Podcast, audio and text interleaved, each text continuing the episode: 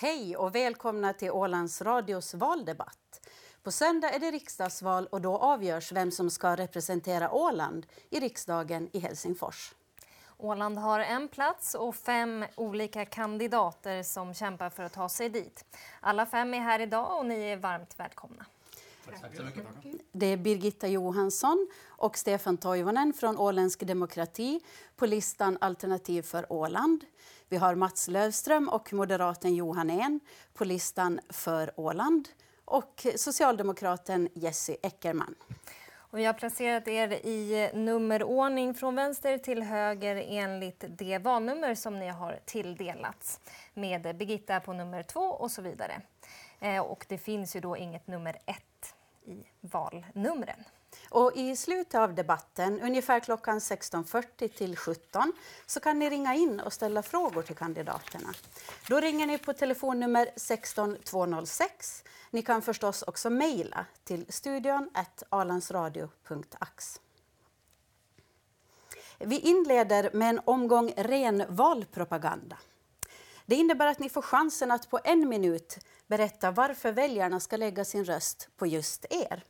Och vi börjar här med Birgitta Johansson. Jo, Varsågod. Jag ställer upp för trygghet för Åland, inte för åländsk demokrati. Så jag är egen på det sättet. Med mina över 40 år, års erfarenhet i politiken så är jag mycket insatt i många områden och jag anser att det är många, många saker som behöver skötas på riksdagsnivå.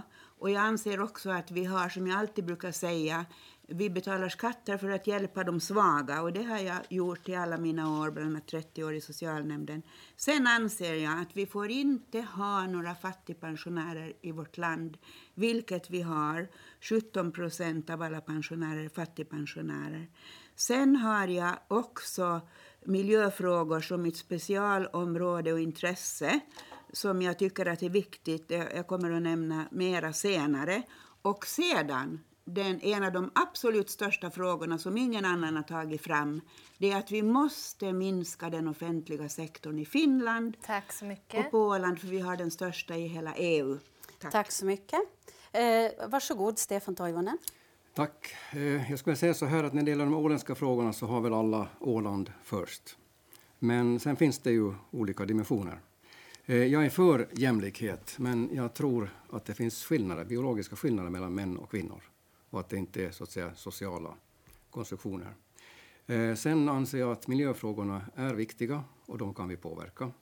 Eh, däremot har vi haft eh, tio istider. Däremellan har palmerna vuxit upp i Lappland. Efter senaste istid så har det växlat upp och ner. Varmast var det då när, när Grönland befolkades. Sen avbefolkades det igen. Så klimatet tror jag inte att vi kan påverka. Eh, flyktingsituationen är fortfarande mycket dålig på många håll, men jag anser att vi kan hjälpa dem flera och bättre genom att hjälpa dem närmare sina hemländer. Tack. Eh, Mats Lövström. Tack. På söndag är det val till riksdagen. Och det valet så handlar om att välja den person som är mest lämpad att företräda Åland i riksdagen. Under fyra år så har jag haft förtroende att vara Ålands riksdagsledamot och det vill jag fortsätta vara. Nästa period kommer innebära många utmaningar för Åland och viktiga frågor för Åland och då behövs ett par trygga händer för Åland i riksdagen. Med min erfarenhet, med breda kontaktnätet och mitt engagemang vill jag fortsätta vara en stark röst för sjöfarten, svenska språket och Åland i riksdagen. Varje röst stärker mandatet och Ålands tyngd i riksdagen. Jag ber ödmjukt om ert förtroende att få fortsätta vara Ålands riksdagsledamot och att få fortsätta vara en stark röst för Åland i riksdagen. Tack för det. Eh, Johan En, varsågod. Varför ni ska rösta på mig så kan bara ni själva svara på. Ni som finns där ute och har möjligheten att gå och rösta. Därför att eh, det är just därför vi har val. Utgående från vad ni hör mig och andra säga här idag, vad ni har hört mig och andra säga tidigare, så ska ni göra det valet att välja den som ni tror att kommer att representera er på bästa sätt i Helsingfors. Jag för min egen del har eh, 25 år bakom mig nu i åländsk politik. Stiger gärna vidare och eh, gör ett jobb i Helsingfors. Jag skulle gärna vilja vara med och bygga ett starkt lag i Helsingfors, ett team Åland. Därför att jag tror att det som behövs för att vi ska nå framgång det är att vi hittar alla de styrkor som vi gemensamt kan uppbåda från Åland. det som brukar sägas om mig så är att jag är en påläst person, jag är engagerad och min diplomatiska förmåga brukar oftast vara någonting som jag brukar ha nytta av. Och dessutom så deklarerar jag redan på förhand att eh, jag ser att jag kommer att eh, ta ställning till olika frågor utgående från det jag har kallat för en borgerlig bas. Jag, eh, Tack så mycket. Jesse Eckerman, varsågod. Ja, tack så mycket. Jag är ju det enda rödgröna alternativet i hela den här samlingen. Jag kommer att jobba för att Finland ska bli solidariskt. Finland ska också bli mer jämlikt. Och vi ska inte ha folk som jobbar och sliter och blir bestraffade för att de är arbetslösa eller inte kan bidra till samhället. Vi måste få bort den här synen på våra medborgare där folk som inte bidrar till samhället på ett sätt som högern säger kallas för dåliga medborgare och lata individer, för så är det överhuvudtaget inte. Jag tycker också att vi ska köra en stark klimatpolitik. Klimatet är min fråga också och jämställdhetsfrågor. Så jag är ett tydligt alternativ till alla som inte vill rösta höger. Tack. Tack så mycket för den propagandan, kära riksdagskandidater. Mm. Eh, nu är det dags för vårt första diskussionsämne. Mats Lövström han har suttit fyra år som Ålands riksdagsledamot. Under de fyra åren har Åland fått uppleva flera bakslag på riksnivå. Revideringen av självstyrelselagen föll och ska få en omstart när den nya riksregeringen är utsedd. Hur ska ni se till att den verkligen blir av nu och finns det andra saker ni vill lägga tyngdpunkten i vid ert riksdagsarbete? Varsågoda. Johan? Ja, för min del så tycker jag att vi har gjort ett starkt arbete i Helsingfors under den senaste mandatperioden. Som just det jag var inne på i min inledning, som ett starkt team Åland. Det är sällan som Åland har pratat med en så gemensam röst, där riksdagsledamoten tillsammans med lagtinget och eh, landskapsregeringen har jobbat med de här frågorna och faktiskt visat på att det finns en, en gemensam linje från Ålands sida. Det jag tror att behövs ytterligare nu, det är att eh, eh se till att vi, vi hittar fram i de kanaler som var och en av de här parterna har byggt upp under årens lopp och försöker få dem att inse att Åland är faktiskt någonting som är värt att satsa på. Någonting som är någonting som både Åland och Finland kan vara, vara stolta över. Så jag tror att eh, det vi behöver göra nu är att tillsammans fortsätta det arbete vi har inlett. Då kommer vi också att nå resultat. Mats? Åland har varit enig i den här frågan gällande eh, självstyrelselagsrevisionen. Det är ett projekt som har hållit på under väldigt lång tid. Att det inte kom och blev färdigt den här mandatperioden så inte enbart en nackdel. Vi hade Sannfinländarna för tillfället i regeringen som inte har varit ett Ålandsvänligt eh, parti och där det har varit svårt att hitta de lösningarna som skulle göra att vi skulle få fram en självstyrelselag som vi skulle faktiskt vara nöjda med. Det är viktigt Men är du en... nöjd med eh, hur, hur, hur det är just nu och de här fyra åren, hur de har varit? Ursäkta? Är du nöjd med ditt arbete under de här fyra åren? Jag tror att alla kan se, se sig själva i spegeln, jag och landskapsregeringen, lagtingets självstyrelsepolitiska nämnd och konstatera att vi har gjort allting som Eh, man kan göra för att få det här projektet vidare. Men det är precis som i, i, i, tango, it takes two to tango. Och fast Åland har gjort allt som har stått i vår makt för att komma vidare med det här projektet så har inte den andra sidan varit redo att göra det. Framförallt med Sannfinländarna men också med finansministeriets njugga inställning till Åland. Och det här måste vi ta nya tag för med en ny regering och eh, en ny majoritet i riksdagen som jag tror kan dra det här vidare. Grundlagsutskottet Tack säger också mycket. tydligt den här saken Vi ska låta några andra komma in i debatten också. Ja, Birgitta, vad säger Tack du? så mycket. Jag anser att man har kompromissat bort många saker. Från självstyrelselagskommittén 2017 så hade man en A och en B-lista. På A-listan fanns det massor med ärenden som vi kunde ta över och besluta i lagtinget själva. Och på B-listan skulle man eh, eh besluta i riksdagen. Och det, det, har minskat till nästan ingenting. Jag undrar om B-listan finns kvar överhuvudtaget. Sen har man knutit självstyrelselagsrevidering till SOTE-reformen. Man började med 50 miljoner, sen gick man ner till 10 miljoner, vilket inte är lagstadgat, vilket det borde vara. Och nu eh, står det på 3 miljoner. Och det här är ju en stor miss, för, för, tyvärr, för den sittande riksdagsledamoten. Men hur ska du göra, Birgitta? Eh, jag anser att eh, om man tillhör ett parti, som Svenska folkpartiet är i opposition, så kan man inte lyckas på samma sätt som om man är med i ett parti som sitter i regeringsställning. Det är en sak. Och, och jag vet inte riktigt var det har missat, men det är väl också kanske från åländskt håll att man inte har varit så, uh, så rak i linjerna. Det här har ju Axel Jonsson, Ålands framtid, också framhållit i lagtinget. Och att han, det är hans åsikt. Tack. Vi ska släppa in eh, Stefan Toivonen, varsågod. nästa på listan. Tack. tack. Jo, vi kunde höra här att alla var eniga, men resultatet blev ju inte så som man förväntade sig. Och det som jag ser nu som, som ligger närmast till hands, så är ju, vi har ju i finansutskottet det här nya förslaget, det ekonomisk, ekonomiska eh, systemet så att säga, som ju är det, den första frågan. Frågan vi ska ha, som Birgitta sa, är det 15 eller 10 miljoner, i värsta fall 3 miljoner. Så det är ju en sak som jag tycker att man borde jobba med direkt och där har säkert Mats tankar kring det, hur man att kan garantera de 10 miljonerna. Okej. Okay. Eh, Jesse, Tack. Eh, jag tycker att förhållandet mellan Helsingfors och Åland har varit sämsta på länge under den föregående perioden. Det beror på att eh, det har varit sådana regeringspartier som inte har brytt sig om svenska språket och som inte har brytt sig om minoriteter.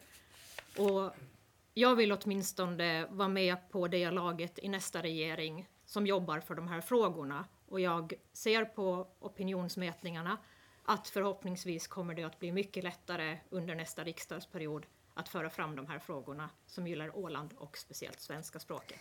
Eh, vilken riksdagsgrupp skulle du eh, ansluta dig till då om du blir invald? Eh, vi brukar ju säga att åländska riksdagsledamöter alltid har suttit med i svenska riksdagsgruppen med Svenska folkpartiet. Men Svenska folkpartiet är ju också ett högerparti på den högra skalan. Så skulle jag bli invald i riksdagen så skulle jag kunna sitta med där. Men jag ska också samarbeta väldigt mycket med Finlands just nu enligt opinionsmätningarna största parti Socialdemokraterna som värnar mycket och jobbar aktivt och röstar alltid aktivt för svenskan och för minoriteterna. Men i vilken grupp skulle du sitta då? Jag får se. Jag har inte riktigt bestämt mig slutgiltigt ännu, nej. Tror du att det är Johan på tur? Jo. Ja, jag vill säga som, som replik till Birgitta, vi, vi har absolut inte nått dit vi, dit vi ville. Men jag tror att vi skulle lura oss om det var på det sättet nu att vi låter eh, Finlands, eh, de som finns på den finländska sidan av debatten nu hetsa oss till att börja gå mot varandra och bli oeniga igen. För när vi har varit oeniga och när vi inte har lyckats driva frågor tillsammans, då har det heller inte gått bra.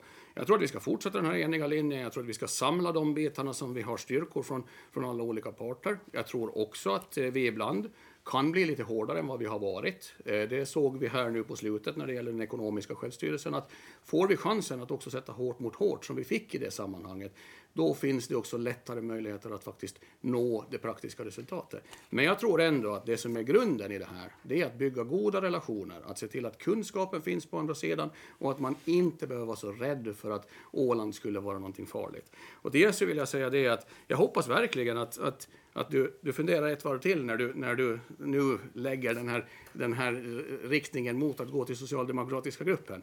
Stanna hellre kvar, om du blir vald, i den svenska riksdagsgruppen.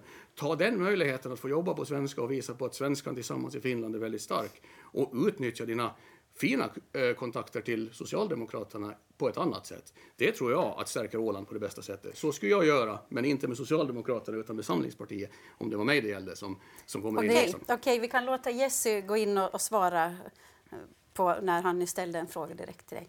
Ja, men jag ser det som en lite större helhet. Är det meningen att vi ska kunna föra fram våra åländska frågor med liksom kraft så kan vi ju inte sitta i opposition utan vi måste ju vara där, där det händer, alltså och få in våra frågor i regeringen. Liksom. Vad säger du om det Johan?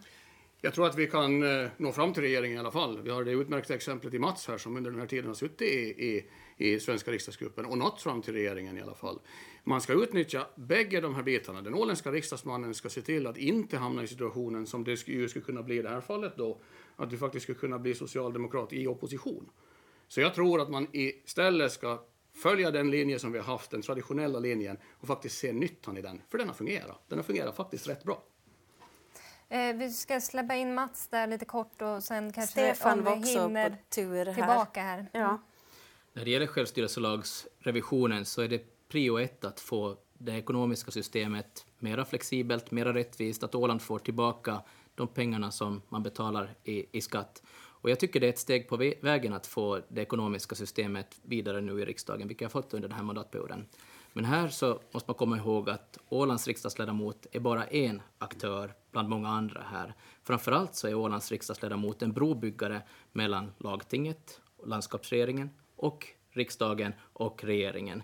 Det självstyrelsepolitiska nämnden i lagtinget har mig veterligen varit helt enhällig bakom den förhandlingsposition som man har haft från landskapsregeringens sida. Och Ålands riksdagsledamot ska naturligtvis företräda den linjen som hela Åland eh, driver för Åland i Finland. Mm. Eh, Stefan, eh, snabb kommentar här. Tack. Jo, nej, det jag avsåg var den här att vi borde få en garanti på att vi faktiskt får 10 miljoner. Naturligtvis. Det Naturligtvis. Men det andra jag funderar, vi talar att vi är eniga här, men jag tror att vi har misstagit. Vi borde också faktiskt ha kontakt med samtliga partier på andra sidan. Och uh, här har det sagts att den här perioden har varit illa därför att Sannfinländarna har varit med. Tittar vi i dagens gallup så är de tvåa igen, så att det är inte alls sagt att vi får någon bättre situation. Vad säger Johan om det? Ja, men Stefan, där, borde, där tycker jag du, du, du ska vara väldigt korrekt nu också. Även Sannfinländarna har fått, haft kontakt från Ålands sida. Både under tiden direkt efter att den här kommittén var klar så åkte våra, våra åländska kommittémedlemmar runt till samtliga riksdagsgrupper och presenterade det här. Och efter det så har flera av våra riksdagsgrupper, äh, lagtingsgrupper också pratat med Sannfinländarna och de blå. Så jag tycker att man ska vara lite försiktig med att påstå att vi inte skulle ha pratat med alla. Det är precis just det vi har gjort. Nu släpper vi in Birgitta här emellan jo, som har bett om ordet. Jo, tack. Eftersom Mats var inne på relationerna Åland-Helsingfors så vill jag fortsätta på den. Fast det kanske hör till nästa eh, punkt, underpunkt där, under riksdagsarbete. Var? Men jag anser ju att, att riksdagsmannen eller kvinnan eh, ska ha också eh, eh, kontakter och regelbundna kontakter med Ålands lagting eftersom Ålands lagting är den högsta instansen på Åland. Det är över regeringen och det är över utskotten. Speciellt självstyrelsepolitiska utskottet då är ju viktigt också att samarbeta med. Och, och finansutskottet kan också vara viktigt. Men just det här att vara öppen till alla partier, samarbeta med alla och att, att verkligen informera om Ålands situation Eh, det har nog säkert Mats försökt göra, men att ännu bättre. Mm. Eh, vi, eh, vi gav ju bort grundlagsutskottsplatsen som ju behandlar självstyrelselagsrevisionen 2011 när Elisabeth Nuclér satt där och hon valde att få tre andra utskott och det var fel. Så nu har vi bara en ersättarplats. Vi måste kämpa för att få tillbaka ordinarie plats i grundlagsutskottet. Tack mm. Birgitta. Det ser inte alls ut som att Mats håller med om det här. Eh, några konsumentupplysningar här som jag tycker är viktigt för lyssnarna att få veta. Inte har vi gett upp någon plats i grundlagsutskottet, utan Ålands ledamot har ju alltid haft en plats, ordinarie eller ersättarplats i grundlagsutskottet, även om det inte finns en kvotplats. Gunnar Jansson satt där, Roger Jansson satt där, Elisabeth Naucler satt där, jag sitter där. Så vi har inte gett upp någon, någon plats i grundlagsutskottet, utan varit med och behandla alla viktiga frågor från Åland, också från grundlagsutskottets sida. Gällande kontakter med lagtinget så är det naturligtvis otroligt viktigt att riksdagsledamoten har en, en, ett, en god förbindelse till lagtinget. Och det har, tycker jag, alla riksdagsledamöter också haft direkt till lagtinget, till talmannen, till utskottet, men också till de politiska partierna. Och just därför så har ju eh, positionen gällande självstyrelselagen hela tiden förankrats och koordinerats med både lagtingets självstyrelsepolitiska nämnd och landskapsregeringen. Mm, eh, Birgitta, en kort replik. Ja, det är väl lite skillnad på ordinarie plats och ersättarplats. Tack. Eh, Johan? Nej, men alltså, det vi beskriver här allihopa, det är ju att faktiskt skapa det här Team Åland. Och jag tycker att vi har kommit en bit på vägen. Det är klart att det finns saker som vi kan förbättra.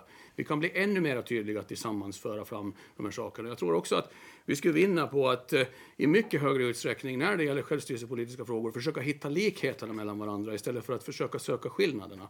För det är det vi har nytta av när vi kommer och jobbar i Helsingfors. Och jag kan, kan gå i god för att Mats under den här tiden har samarbetat med mig under den tiden som jag var talman, med lantrådet Katrin Sjögren under hela den tiden och vi har också haft regelbundna besök både i självstyrelsepolitiska nämnden och i respektive partigrupper där vi har diskuterat de här sakerna tillsammans. Så att försöka göra en bild av att vi inte skulle ha, ha, ha, ha försökt från Ålens sida, det tycker jag är, det är att, att, att idka falsk marknadsföring faktiskt. Tack så mycket Johan. Där lämnar vi det ämnet och går vidare. Ja, vi har redan varit inne på det här hur man ska eh, lyckas med den här revisionen av självstyrelsen. Men det finns även andra åländska frågor, eller frågor som är viktiga för Åland. Om man tittar närmast eh, på Eh, om vi tänker på regeringsprogrammet, det finns många frågor vi vill ha in där eh, för Ålands del. Hur ska man förhandla med regeringen i Helsingfors när nästa regeringsprogram skrivs så att eh, det faktiskt blir så som Åland vill? Eh, Johan? Ja, det arbetet är faktiskt redan påbörjat.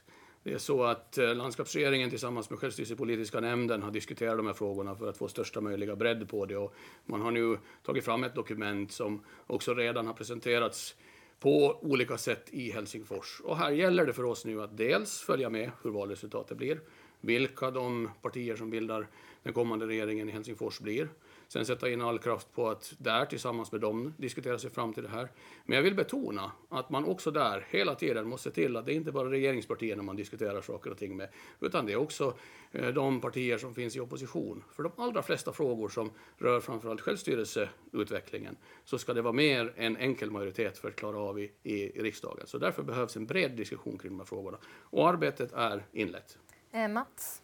Vi hade ett första möte med landskapsregeringen för flera veckor sedan redan gällande regeringsprogrammets skrivningar och det är ju inte så, så svårt att lista ut vilka de stora frågorna är för Åland utan det är att fortsätta självstyrelselagsrevisionsarbetet. det är att eh, slå vakt om, om sjöfarten och den sjöfartspolitiken som man har och också slå vakt om svenska språket och att det fungerar i praktiken. Efter valet och på onsdag tillträder den nya riksdagen, så då blir det genast viktigt för den nya riksdagsledamoten att, forts att fortsätta arbetet, men också se till att eh, tala med den statsministersonderaren som riksdagen utser, alltså det största, regeringspartiets, eh, största riksdagspartiets ordförande, och se till att landskapsregeringen och Åland kommer att höras i regeringsförhandlingarna. I det arbetet så var jag central under den här början av den här mandatperioden eftersom landskapsregeringen inte hade fått en egen kallelse utan genom diskussioner med Juha Sipilä och de övriga partierna lyckades vi få landrådet, dåvarande landrådet Camilla Gunell och vice landrådet Roger Nordlund och jag på plats i regeringsförhandlingarna för att lyfta de viktiga frågorna och där är riksdagsledamoten central också eh, efter valet. Men hur är inställningen då, Mats, eh, i riket till de åländska frågorna? Det beror ju på såklart vem man frågar och, och det som Stefan Toivonen sa att det är viktigt att, att diskutera med alla och det har vi ju gjort.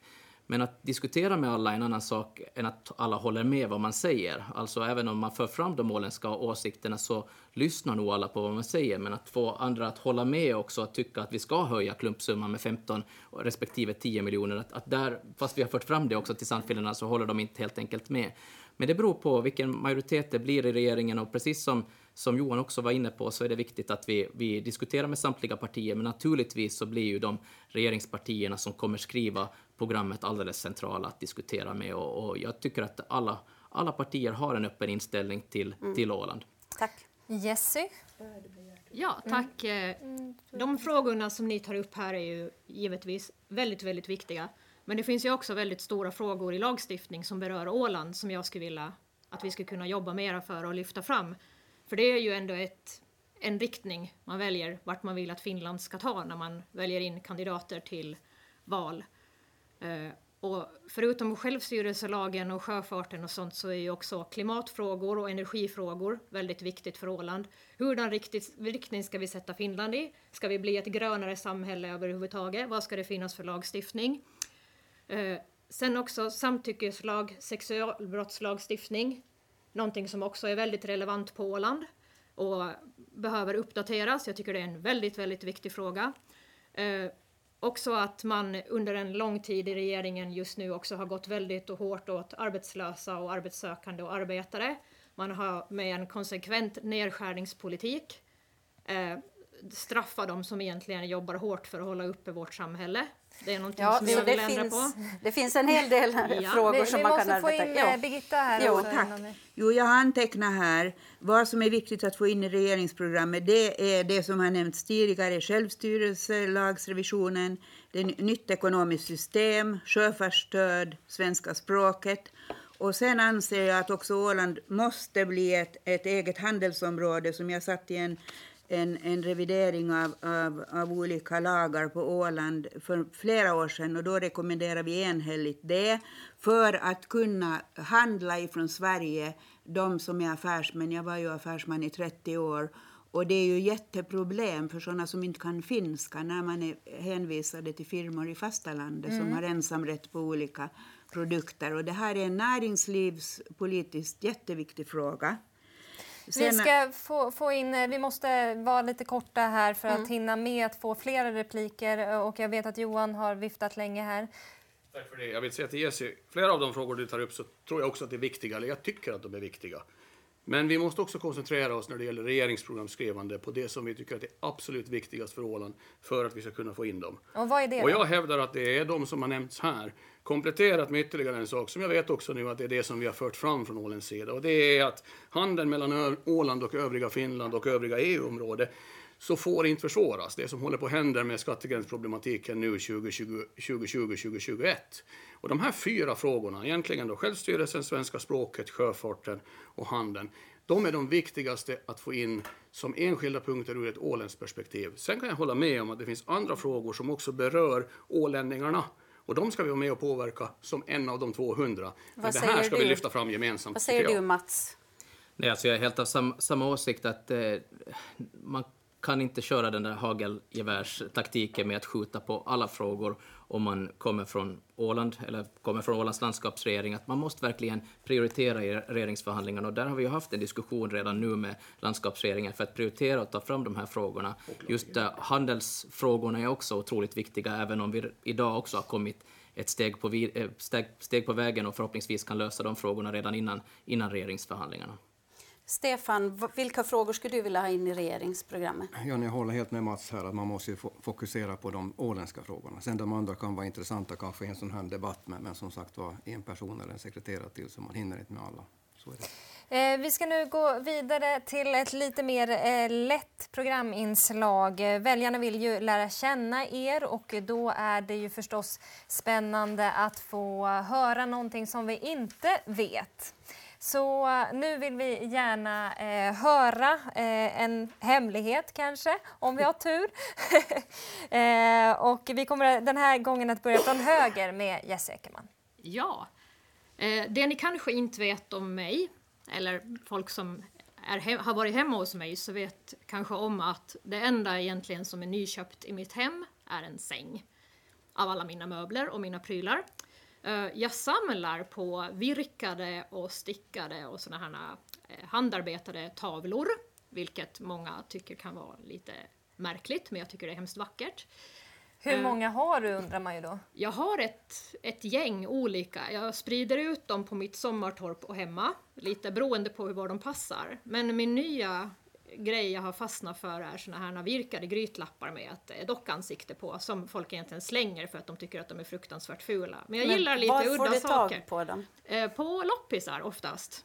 Eller att folk hittar dem och ger dem till mig på olika ställen i sommarstugor och sånt. Mm. Så, Så man ska inte bli rädd om man kommer till dig och det är massa dockansikten som stirrar på en? Det där är ju lite hur man, hur man känner för dockor, men de flesta brukar ha en lite så här skräckblandad förtjusning och det finns alltid någonting att prata om i mitt hem när man kommer och hälsar på. Mm. Mm. Johan, hur är det? Har du några hemligheter att dela med dig av? Ja, de största hemligheterna tror jag redan ni har avslöjat, så att det är väl kanske... Men som vi alla vet så chipsen var ju någonting som vi kämpade väldigt mycket för under den här senaste, eller den senaste mandatperioden. Det var ett hot mot skips, skipsfabriken och Åland ställde sig på fötter och Team Åland gjorde en gigantiskt fin insats och fortfarande så finns den viktiga chipsfabriken kvar på Åland. Jag var med och jobbade politiskt för det där men så där personligen så, så jobbar jag nog också för att se till att, att chipsfabriken ska kunna finnas kvar. Därför att jag har en liten fäbless och den där fäblessen så det är ostbågar. Och det är inte vilka ostbågar som helst utan de ska helst vara sådana här ni vet när påsen har varit öppen ungefär en par, tre, fyra dagar så de är sega och goda och sådär riktigt lagom. Då blir det, du riktigt Då blir jag riktigt glad. Så är det någon väljare som, som vill um, muntra upp mig den här sista tiden så har ni sega ostbågar som ni kan komma och bjuda på för att ge mig den här extra sista kraften så kommer jag bli jätteglad. Dumpa det era gamla ostbågar på Johan En. ja, det låter som en bra uppmaning. Mats, har du några ostbågar eller virkade tavlor Tyvärr är det dåligt med, med, eller ostbågar har jag faktiskt, för jag var faktiskt i chipsfabriken igår på ett besök dit och, och följde upp hur, hur, hur diskussionen, men jag ska öppna påsen nu genast efter den här debatten och, och, och, och, om tre dagar så kommer jag till Johan med, med dem. Tack för det. Gällande, gällande hemligheter så jag vet inte, jag funderar ganska länge på här innan att har jag några hemligheter och försöker, eller inte bara försöker, utan lever ett så pass trans, transparent liv att de flesta vet nog nästan allting om mig. Men eh, det som man kanske många inte vet är, många tror att jag hela livet har tänkt att bli politiker och att riksdagsledamot var min stora dröm att få bli.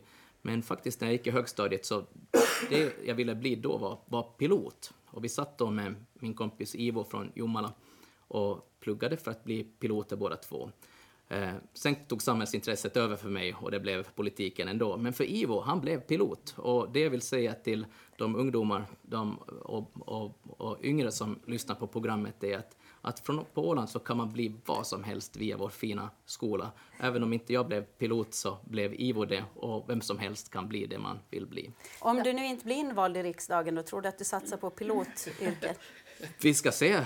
Det behövs ju mycket piloter, men, men eh, vi, det, det, är ingenting jag fattar beslut om nu i alla fall. Vi får vänta på får, valresultatet. Vi får vänta till måndag. Yes. Tack så mycket. Stefan, vad kan du bjuda på? Tack. Jo, det med att komma hem, så av den tråden först, så kommer man hem till mig så är nog min säng äldre än vad jag är. Eh, men då märker man också hemma att eh, mitt största intresse där är matlagning. Det är liksom min passion. Så att eh, jag är med förr i sådana tyckte om att tävla, recepttävlingar och sånt. Och, och, fick ibland ganska bra placeringar. Den sista tävlingen faktiskt, det var Ålands meny här för ett antal år sedan. Och, och huvudrätten då, där skickade jag in ett recept på åländsk lammgryta och den faktiskt vann tävlingen. Och sen man inte har haft någon tävling sen dess så är faktiskt då fortfarande gällande åländsk mästare. Ja, mm -hmm. det var inte illa. Men har du någon favoriträtt då? Eh, grytor är nog spännande. Man, man kan göra dem på så många olika sätt. Och det är skojigt när man har dem första gången, men sen har man ju många gånger till. Och man kan sätta in i frysen. Och ska man ha snabbmat för mig så det, det är inte chips, utan det är nog en, en gryta. Men kött eller, eller grön, vegetarisk gryta? Eh, köttgryta brukar jag laga, jo. Mm. Finns det något annat tänkte jag säga. Mm. Ja, Birgitta? Ja tack, med mitt konstnärliga intresse som tolvåring sa mamma, jag tycker ni flickor, min syster och jag, att ni ska skaffa utbildning fundera på någonting som ni tycker om. Ja, så funderade jag, så gick jag till mamma och sa, ja konstnär vill jag bli. Men då sa mamma, nej vet du, det är nog så svårt att få någon inkomst. Så jag bestämde då att jag skulle bli sjuksköterska och det blev jag. Men så gifte jag mig med, med Algot Johanssons son Alf då som var teknisk chef på Sallebolaget. Och vi bodde många, många år i Tyskland och från 1968 och i Sverige också så inredde jag färger. Eh, valde möbler, färger, mattor, stolar, jag var och köpte vaser där i Tyskland till exempel. Nu måste du absolut nämna vilka färger då för lyssnarna. Som... Ja, det var alla de här eh, som Sallybolaget byggde för Viking Line. Viking 1, Viking 3, Viking 4, Viking 5 som var en köpbåt från, från Alaska, Seattle. Och sen, eh, nej Viking 5 var, var, som blev Estonia var det, men Viking 6 var, var den. Och sen var det ju Vilken sång och vilken saga som byggdes i Åbo. Sen köpte vi ett kryssningsfartyg i Grekland som vi byggde om att gå på mellan Miami och Karibiska havet. Och där var jag också med och inredde. Vad säger du kanske... nu som inredningsintresserad om grytlappar med dockansikten? Ja, det är jättekul. Lycka till! Jag har sparat alla, alla grytlappar som mina flickor gjorde i skolan och gav till mig. Och bekanta har gett mig unika grytlappar också, så kanske du kan få någon av mig. Mm. Mm. Precis. Ja. ja, allt knyts samman till slut ja. och eh, då fick kanske väljarna eh, lite mer färg på er, vilka ni är också utanför politiken. Men eh, eh nu ska vi tillbaka till allvaret. Det ska handla om eh, Finlands ekonomi. Eh, som också då förstås påverkar den åländska samhällsekonomin. Eh, vad säger ni om Finlands framtida ekonomi? Räcker de åtgärder som regeringen Sipilä har vidtagit, bland annat konkurrenskraftpaketet, eller behövs det ytterligare åtgärder och vilka i sånt fall? Eh, Johan var först.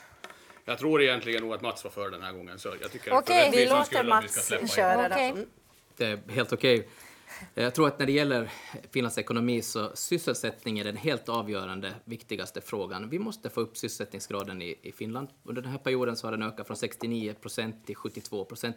Men på Åland har vi 82 procent, i Sverige 76 procent, i Tyskland 75 procent. Vi måste få upp sysselsättningen för att kunna finansiera välfärdssamhället. Jag tror på att vi behöver få en, en flexiblare, flexiblare arbetsmarknad där vi ser på, där vi har mera lokala avtal, ser att inte stöper hela landet i en form utan också är redo att företag på Åland får anpassa sina lokala avtal tillsammans med, med facken att komma överens om, om, om de villkoren. Sen tror jag också vi måste röja bort flitfällor, att det alltid ska löna sig att arbeta och också anpassa beskattningen på samma sätt som man har gjort i Sverige oavsett egentligen regeringsfärg, Moderaterna eller Socialdemokraterna i ledningen där. Eh, att det hela tiden lönar sig att arbeta, ta ett jobb och att det ska sporra. På det viset får vi upp sysselsättningsgraden och finansierar vi vårt välfärdssamhälle. Mm. Tack så mycket Mats. Nu är det då Johans tur. Tack för det. Eh, jag delar, delar allt det som Mats sa här inledningsvis. Det kan jag skriva under på när som helst. Det är bara att titta på, på, på krassa siffror. Vi har fortfarande en statsskuld som i och för sig är på, på nedåtgående, men den ligger på fortsatt över 100 miljoner. Eh, vi har ett underskott fortsättningsvis som är väldigt högt, även om vi där har kommit en bit på vägen. Vi kan inte stoppa de här åtgärderna som nu har påbörjats. Och jag tror alltså att flexibilitet är ett av de här huvudorden som man måste se till. Och då handlar det inte bara om det att, att se till att arbetsmarknaden blir flexiblare, utan vi måste också se till att vi ger eh, vettiga konkurrens eh, en, en vettig konkurrenssituation för våra företag. Vi måste se till att vi hänger med det som händer runt omkring oss, se till att vi har en köpkraft ute i samhället som är sådan att folk faktiskt handlar. Och det gjordes just en undersökning här där man tittar på de nordiska länderna och där det visar sig att eh, Finland har den absolut högsta skattetrycket på förvärvsinkomster. Och här måste man göra någonting. Det skiljer så mycket som 750 euro mellan en finsk arbetstagare och en dansk arbetstagare när det gäller disponibel inkomst. Och då handlar det inte om att man hade lägre löner, utan att skattetrycket var så mycket högre. Så, så det visar tydligt en skatterna på sänk, sänk skatt där och istället växla till att ta, ta ut de skatterna på sådant som är dåligt för miljön och sånt som kan vara dåligt för hälsan. Tack så mycket Johan. Eh, Jessy? Ja, eh, tack. Den här förra regeringens eh, nedskärningsåtgärder med till exempel konkurrenskraftsavtal och sånt så drabbar ju faktiskt speciellt de som har det svårast. Lågavlönade kvinnor och så här kvinnodominerade branscher. Eh, det är inte någon sån politik som jag vill åtminstone att Finland ska föra. Vi ska inte bestraffa dem som har det allra svårast. Jag skulle vilja också att man ska kunna tänka långsiktigt och längre än fyra år och längre än just den nuvarande ekonomiska situationen. Vi måste satsa på utbildning av Finland. Vi måste hänga med i förändringarna som sker. Vi får stora industrier som stänger på grund av klimatet eller för att det är olönsamt och massor med människor som blir arbetslösa mitt i sin karriär, eller mitt i sitt yrke så att säga. Eh, och genom att satsa på att utbilda folk inom arbetsbranscherna och se till att man har också, att hela samhället hjälper till med den här grundtryggheten som jag tycker att Finland saknar idag, så tror jag också att vi kommer att få Finlands ekonomi på sikt att Med hålla. vilka pengar? Ja, de här pengarna som eh, man kan använda sig av har jag faktiskt inte ens funderat på. Det varit en jättesvår fråga så här på en gång, men jag vill ju se det här som ett lite längre sikt. Vi kommer absolut på att lösa det här. Nu ska vi ge Birgitta ordet. Tack. För att få eh, finska hjulen, ekonomiska hjulen att komma igång så måste man för det första privatisera vissa saker inom offentliga sektorn, infrastruktur bland annat. Sen är det här Sipiläs eh, konkurrensavtalet tillfälligt så det kommer ju eh, kanske inte att förlängas i den nya situationen. Sen har jag skrivit här flera punkter. Eh, skatter på förvärvsinkomsterna måste sjunka. Och sen på tal om skatter så, så, så ska vi ta bort arvs och gåvoskatten för att den här växlingen i näringslivet bland jordbrukare och andra företagare den måste bli lättare. Att det inte eh, eh läggs ner företag istället för att man kan ta över och ärva. Eh, sen så kan man också eh, eh få konkurrensen bättre just för företagsamheten genom att, att se till att att skatterna inom näringslivet blir, blir förmånliga. Och då får vi automatiskt in pengar till det social, social och sjukvård och att hjälpa de utslagna människorna. Tack. Tack så mycket. Eh, Stefan? Tack. Jo, jag vill koppla till det här konkurrenskraftsavtalet. För vi hade ju en situation där vi inte hade någon tillväxt i Finland. Det såg väldigt dåligt ut. Och man försökte på många olika sätt få ner kostnaderna. Till slut kom man fram till det här. Och det är klart, det som, som Jesus säger, det, det drabbar de som fick lite lägre inkomster, ja. Men det, å andra sidan så är idén är ju att det ska komma flera i arbete. Och det är ju den, den biten som är bättre. Så att eh, jag hoppas, jag tror inte att det är så lätt att få någonting liknande eller någonting annat, så det kanske är bättre då att kunna försöka förlänga vissa bitar för att hålla nere kostnaden, för vi har sett hur det har, hur det har blivit bättre på finska sidan. Däremot när det gäller skattesänkningar så vill jag påpeka att skatterna på pensionsinkomster är faktiskt högre än på löneinkomster. Ska vi sänka så tycker jag att det är pensionärernas skatter som ska sänkas. Mm, tack för det. Det har varit många som har velat ha eh, kommentarer på detta och eh, jag tror att Mats var först. Det gäller att såklart att ha en grundtrygghet i, i samhället så att alla kan känna sig trygga, ha rätt till skola, vård, omsorg och att den eh, fungerar eh, alldeles utmärkt och att man också kan få ett nytt jobb om man blir utan arbete. Men det är viktigt att komma ihåg att, att välfärden måste alltid skapas innan den fördelas. Och av den anledningen så måste Finland upprätthålla konkurrenskraft, för vi konkurrerar med hela världen och av den anledningen så får vi inte halka, halka efter när det gäller, gäller konkurrenskraften. Och därför behöver vi också få en regering som, som har ett företagarvänlig politik. För det som är allra viktigaste för löntagare och för alla är ju att det finns ett jobb att gå till. Att skulle det inte finnas något jobb, så vem så skulle bli glad av det om alla jobben finns utanför Finlands gränser? Så det är extremt viktigt att vi har ett företagarvänligt och det också stärker förtroende mellan arbetsgivare och arbetstagare så att vi tänker också på Team Finland när det gäller e ekonomin, för eftersom vi konkurrerar med hela världen. Mm. Johan? Jag skulle vilja säga så här, ja, att eh, de, de, de krav man ställde i konkurrensavtalet i förhållande till arbetsmarknaden, jag tyckte egentligen inte att de i grunden var särskilt orimliga. Det handlar om att man skulle vara aktiv och att man skulle se till att, att faktiskt visa på att man också själv gjorde någonting för att bli en del av arbetsmarknaden. Det jag tycker att man missade, det var att man inte satt till resurser som kunde stötta det arbetet. Därför för mig är det så alltså att det sociala trygghetssystemet, det ska inte handla om att vi ska se till att vi ska enbart eh, klara av att befinna oss i den, det läget där vi inte har ett jobb eller där vi är sjuka. Utan det ska vara ett system som sporrar oss att ta oss upp från det här. Jag brukar likna det vid en studsmatta.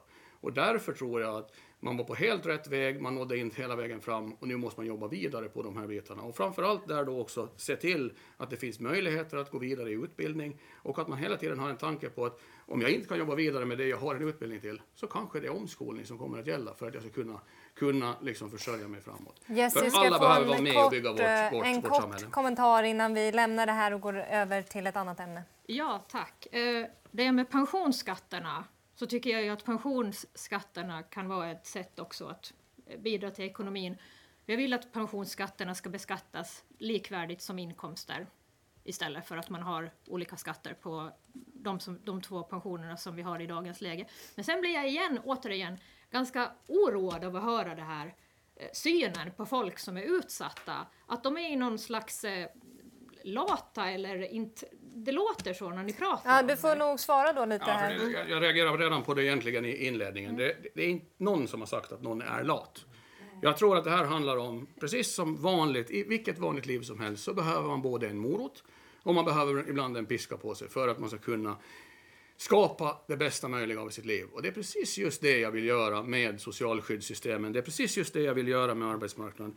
För det absolut sämsta som kan hända, det är att vi fortsätter ha en så här låg sysselsättningsgrad och vi fortsätter att ha en så här hög eh, arbetslöshetsgrad, framförallt hos ungdomar. Så det gäller att komma med andra alternativ inte annars. hålla med om det här. Mm. Nej, alltså det som man har gjort i Finland idag har ju inte överhuvudtaget varit någon morot, utan det har bara varit en piska. Och du säger att du vill fortsätta att utveckla det här. vad är det du vill utveckla? Vad är det du vill liksom skära ner för folk väldigt som har det sämre? Mm. Ja, väldigt kort så sa jag det, om, om, om du hade lyssnat på vad jag sa, så sa jag att det man missar i det här förslaget, det var att se till att man hade systemen för att hjälpa och se till att man faktiskt får de här jobben. För jag tror inte att det alltid är så där hemskt lätt, framförallt som en ung person. Så det gäller också att ha åtgärder som lyfter, men samtidigt också ha piskan. Tack så mycket. Eh, då lämnar vi det här eh, ämnet och går över till klimatet. Ja, för det är något som inte bara rör Åland utan hela världen, miljön och klimatet. Eh, riksdagens stora utskott anser att EU borde visa vägen för att begränsa den globala uppvärmningen till 1,5 grad. Enligt EUs nuvarande klimatpolitik ska utsläppen minskas med 80 95 till 2050 och med 40 till 2030. Hur ska då de här målen eh, uppnås? Ja, Birgitta var först ut här. Jo, jag anser att det är viktiga eh, miljöfrågor som är viktigare än klimatet, för det sköter sig själv. Och jag har läst på massor med nordiska och, och forskare i världen som anser att det, det stämmer inte riktigt det här. Eh, min eh, bordskamrat Stefan har också en bok med sig idag som jag har fått titta på. Det finns mycket böcker om det här. Men vad vi ska fokusera på när det gäller miljön, det är 5G och 6G som håller på att förstöra våra människor, våra bin, våra fåglar, som skapar eh, tinnitus, depression, eh, minnessvaghet, sömnsvårigheter, huvudvärk Du menar alltså och till och med att, cancer. att det är det som ska det här, begränsas, de, eller hur menar ja, du? Med det? Eh, nu har de stoppat det i Bryssel och nu finns det en kanton i Schweiz som de har stoppat 5G också. Det är en mycket farlig utveckling och man har studerat i Amerika vid sådana här mästar som finns på husen hur, eh, hur det slår ut på människornas hälsa och barnens hälsa speciellt. Men det är liksom det som du tänker på när vi pratar om miljö och klimat? Ja, och sen ska man förbjuda genmanipulering och Roundup och hela den här hemska Monsanto borde förbjudas som företag. Det var ju de som startade kärnvapentillverkningen och eh, DDT-tillverkningen och aspartam som har blivit förbjudet och nu håller de på med Roundup och en fröbank så att ingen människa ska kunna använda fröna från år till år utan man måste köpa, köpa nya frön. Och sen har de begärt att få all grisuppfödning i världen för att genmanipulerande eh, den. Mm. Och det är många länder som har gjort GMO-förbud inom EU redan. Tack och det så ska mycket, vi Brita. göra ja, vi måste Det kommer lite fler. kommentarer här till det här. Nu hängde jag inte riktigt med om det var Mats eller Johan som... Mats var först ut där. Klimatförändringen är kanske mänsklighetens allra största utmaning och det finns sådana som inte, säger, som inte tror på klimatförändringen. Men, men, men varför ta risken att, eh, att inte göra någonting? Och här är det viktigt nu att, att man inte bara pratar utan också gör åtgärder. Att eh, inte bara talk the talk utan också walk the walk. Och här vill jag se mera satsningar på kollektivtrafiken. Jag vill minska på olja i uppvärmningen. I, i, i fastlandet vill jag se att man eh, ger ett stöd för att byta ut oljepannor för att eh, helt enkelt få mera förnyelsebar energi till uppvärmningen. Mera förnyelsebar energi för att också för elproduktion, el och, för, för vind och, och sol. Vi behöver få mera bränslesnåla bilar och öka energi effektiviteten. Så att det, det finns massor Tack som behöver mycket. göras. Jag tror att Birgitta hade en liten replik här. Isarna växer på Antarktis men krymper på Arktis. 30% bättre växt på jorden. Öknarna blommar och träden växer för att, att koldioxid behöver vi ha. Jag har suttit i uh, den här uh, miljökommittén i Mariehamn i över ett år och vi har gått in på de här frågorna väldigt djupt. Jag har sysslat med i 50 år men, men hur, ska med man, hur ska man, Nu räknar du upp symptomen. Om, om vi går vidare till hur man ska ja, göra vi det här. Behöver inte, eh, vi kan inte ändra på klimatet. Det är övermänskligt. Mm, okay, tack så tack. mycket. Vi ska... Johan är nästa. Alltså, överlag så tycker jag det är viktigt när man diskuterar de här frågorna att eh, man behöver titta på vad säger forskarna. Och jag är helt medveten om att det som sägs nu från Birgitta och det som sägs från, från Stefans sida så är någonting som enskilda forskare säger.